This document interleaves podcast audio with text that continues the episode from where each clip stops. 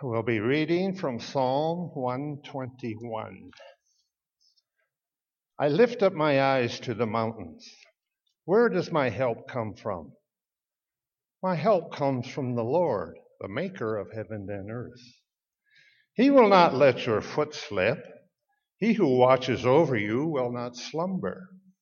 Indeed, he who watches over Israel will neither slumber or sleep. The Lord watches over you. The Lord is your shade at your right hand. The sun will not harm you by day, nor the moon by night. The Lord will keep you from all harm. He will watch over your life. The Lord will watch over your coming and going, both now and forevermore. You know, as I mentioned about that song, uh, we were singing that song, as I'm sure uh, anybody who's ever been to Chick sings those songs on the way back from uh, from Tennessee or wherever it was. And it just seems like all road trips kind of have soundtracks to them.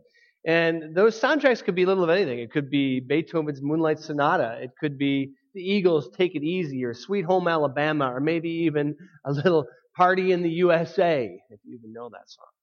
Um, to each his own. I was thinking about this last week as we were traveling back from Michigan, and we were in the front seat, and we've been listening. I've been bouncing around the dial, and I think I landed on some country song, modern country song, I knew him. So I was kind of like, that was going on up front. But in the back seat, Nathan has these headphones on, and he is singing loudly and poorly uh, Queen's Bohemian Rhapsody. And and Laura is in the other side with the earphones in, and she's humming along I, some uh, some other tune. I don't even know. Emily was in the back seat, dozy, and, and Sarah up in the front, just just laughing. You know, every eh, to each his own. You know, every everybody their own soundtrack. But it seems that our journey too has a soundtrack. Our journey with the Lord has a soundtrack. We find that song, soundtrack in the Psalms. The Psalms. The Psalms are songs that express what we know of God and what we know of ourselves as well. They are prayers that lament the world in which we live and the pain that we feel. They're also expressions of, of our yes or ole or hallelujah. Right? As, uh, as Mike mentioned last week, these 15 Psalms of Ascent were the soundtrack for the Hebrew people as they ascended up to the temple. They literally ascended the roads that led up to the highest mountain in the region, Mount Zion, as the location of, it was also the location of the temple and the city uh, of, of, Jerusalem itself.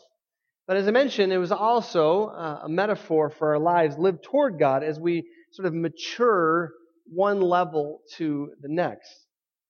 And so if Psalm 20 was a lament over the difficulty of the ter- terrain, uh, the culture in which we journey, and a call to be sure that our journey is lived toward God. Then Psalm 121 is an acknowledgement that the only true hope to make this journey successful uh, is by looking to God. God is our help. God is our help. Now, sometimes I think when we meet the Lord, um, we think it's all going to be roses and rainbows. and there are, you know, half a dozen uh, TV preachers out there who will tell you so. Um, they tell you that your best life is just just a couple hours up ahead. It's just it's just a couple of moments up ahead. You know that uh, we just have to buck up, buck up, pilgrim. Um, but then when we have a fight with our spouse, or our best friend stops talking to us, or cancer is the diagnosis, or you have your third miscarriage in two years, there's a divorce, a job loss. The tendency is to ask, God, what are you doing? Have you forgotten me? Or to think that God, God has gone off to attend to someone else who is more deserving. Or let the thought creep in even that maybe maybe God doesn't even exist. I mean, what's the point of believing. Well, I'm here as your pastor to tell you that in those moments, when those questions come up, you're wrong. you're wrong. For sure, God doesn't work like we'd like Him to. He doesn't give us the answers that we want oftentimes. He doesn't perform like a magical genie. He's mysterious and unpredictable, but He is always good. He is always faithful. He never, ever, ever leaves us. I was talking to my, my parents last week about some of their old friends, the Marbles, who had come to visit them. And I was reminded of a story of Mr. Marble uh, from years ago. When I was a junior in high school, I got a job with Mr. Marble, who owned a heating and cooling uh, company. And uh, we would go, and it was industrial kind of heating and cooling, and we would do all manner of different things. It was a dirty job, pulling out boilers out of churches and schools and all that stuff with torches and whatever it was. Um, oh, it was just awful. Um, and so I was longing most of the summer for like a really good job, not the dirty stuff, right? That some junior in high school gets. And finally, I was given the opportunity. I was going to be, I was, I was allowed to take the little S10 pickup truck and uh, fill it with whatever, all kinds of different things, and drive to a job site about an hour away and prep the job and, and leave all that stuff there. I was so excited. I was on my own. I got to drive the little truck. I was 16 years old. Woohoo! It was great. But Mark, can you drive a stick shift? Yes, I can drive a stick shift. My dad taught me how to drive a stick shift so I could drive this S10 truck. So I, am about to pull out onto Warren Avenue uh, in Detroit, which is a busy road in, in Detroit.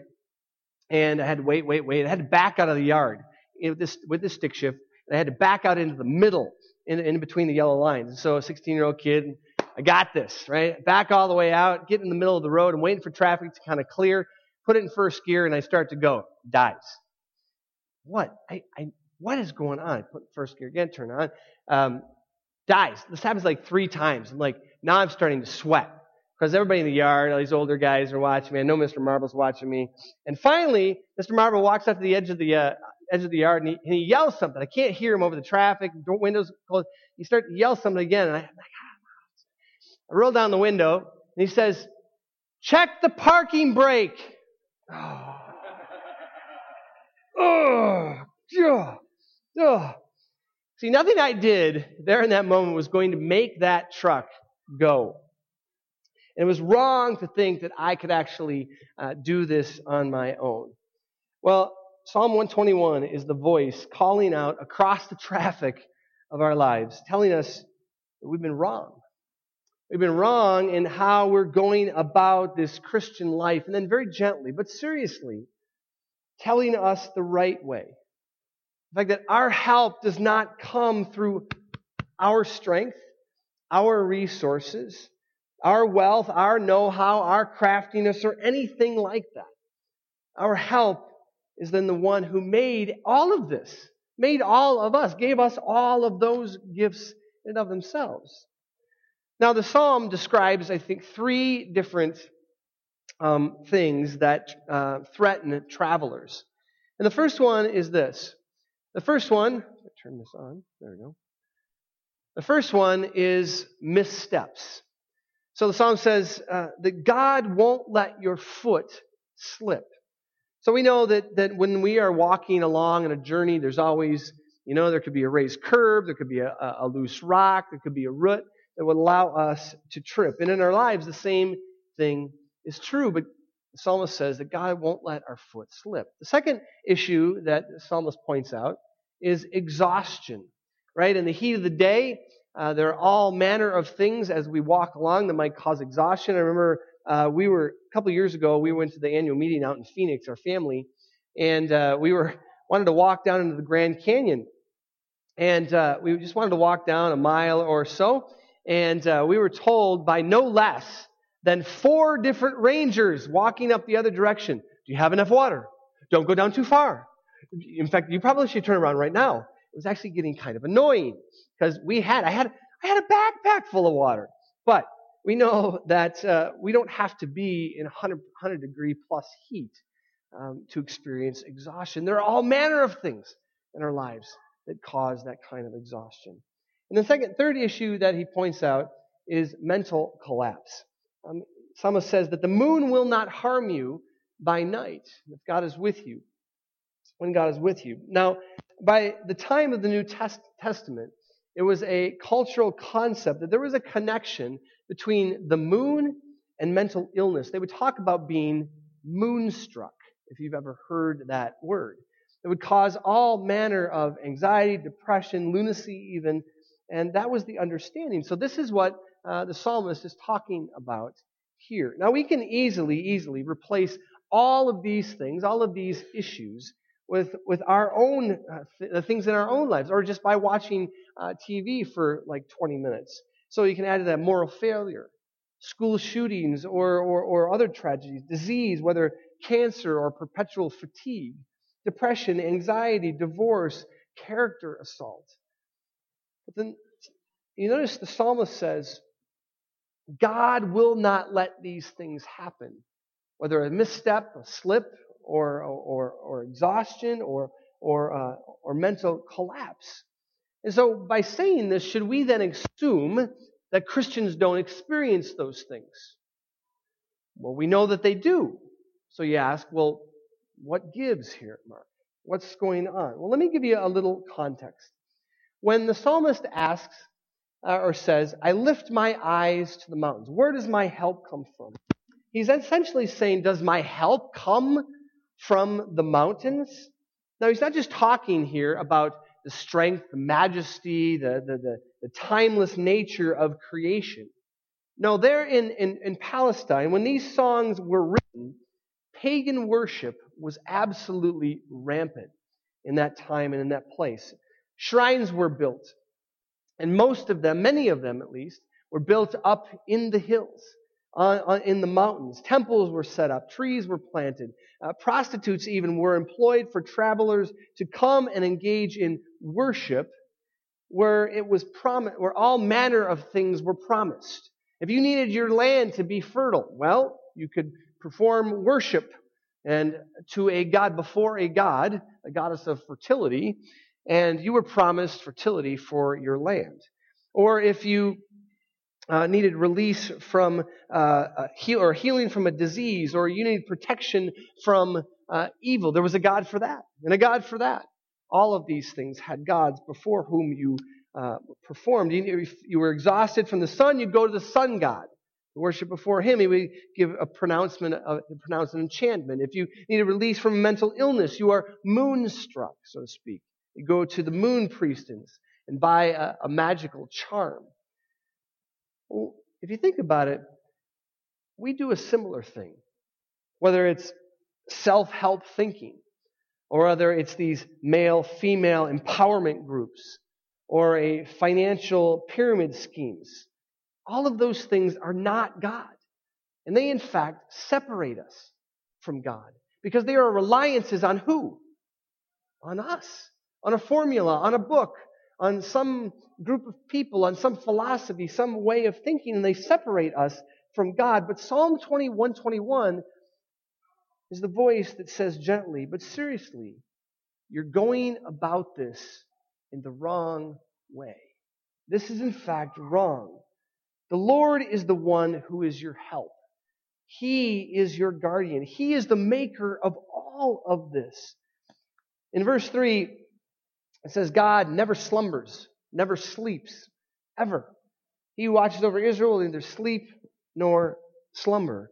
Now, in that culture, uh, the god Baal was understood as needing sleep, and Baal got kind of angry if you woke him up too soon, and so they had priests whose job it was to wake him up appropriately so. Remember the, the whole episode with Elijah? Um, when he confronts the, the hundreds and hundreds of, of prophets of Baal and he kind of taunts them by saying, Go ahead, wake him up. Maybe he's relieving himself, right? Well, this is a re- reference uh, to that. God is with you. God is with you always when you start out on the journey and when you arrive at that place. He keeps you from evil. And what is evil? Well, evil is a separation from God, separation from God and God's purposes. And every time we put worth in one of those things, for the ancients it was the, uh, you know, the, uh, the sun or the moon god. For the moderns it's self help groups or philosophies or financial security. Every time we do that, we replace God, and that is evil. That is wrong. In essence, we put ourselves on the throne that only God should have in our lives. And so missteps and exhaustions and, and, and, mental collapse, they, they threaten us with this. They threaten us with separation from God. And we start saying things like, as I mentioned before, um, God doesn't care. Or maybe God is off with someone who is more Christian. Or he's no help at all. I've got to do this myself. I've got to buck up. I've got to think good thoughts, create task lists, lists, start a healthier lifestyle, grab an amulet and start rubbing. Say the magic words so the bad thoughts, the bad circumstances go away and eventually there's separation. But the promise of the psalm is that there is no illness, no snub, no accident, no injury that will, that will have the power of evil over us. That is the power to separate us from God. In no way does this, this psalm or any passage in the Bible tell us that followers of Jesus are exempt from difficulty or illness or brokenness, but it does promise to keep us from the evil in those things. That is the potential they have to separate us from God and His purposes. Our help is from God. Our help is God. Psalm 21 mentions the personal name Yahweh, translated God, three different times. And then he mentions that God is the guardian or the guardian, the one who guards our ways, some eight times. And so this is not some high official sort of pronouncing orders coming down from on high. This is a personal God who quite literally gets down and dirty with us and helps in ways that actually matter. And we see this not just in Psalm 121, we see this all through Scripture. Paul writes about it in 1 Corinthians. He writes, No temptation has overtaken you except what is common to everybody. And God is faithful. He will not be tempted, you, he will not let you be tempted beyond what you can bear. But when you are tempted, he will provide a way out so that you can endure it. God is faithful. He is always with you. He will never let these things in our life create separation between us and Him. Also writes this writes about this in, in Romans, and we know that in all things God works for the good of those who love Him, who have been called according to His purpose. We know this, right? We know that even in the toughest moments, in the, in the, in the valley of the shadow, God is there transforming the difficulty into something beautiful. He says, What then shall we say in response to these things? If God is for us, who can possibly be against us? He who did not spare his own son, but gave him up for all of us, how will he not also, along with him, graciously give us all things? Who can bring any charge against those whom God has chosen? It is God who justifies. And nothing, it goes on to say, nothing can separate us from his love. Nothing. Absolutely nothing. If you think about it, the image of uh, the journey can be seen in a lot of different ways. And I want you to think for just a moment about a journey on a boat. Um, when you're on a boat, a lot of things can happen, right? Um, storms can come up, winds, waves, all of that. And none of that is a threat. None of those things, storms, winds, waves, all of that, none of it is a threat until the water gets inside the boat, right? Until it, it, it crests the hull, or if you find a hole in the boat, nothing can, nothing can threaten us until that gets on the inside. And when that, only when that happens can the boat sink. Well, there's, a, there's an image that I've shared with you before uh, of a picture, of a painting that's hanging in my office. It's from a story in Matthew chapter 8.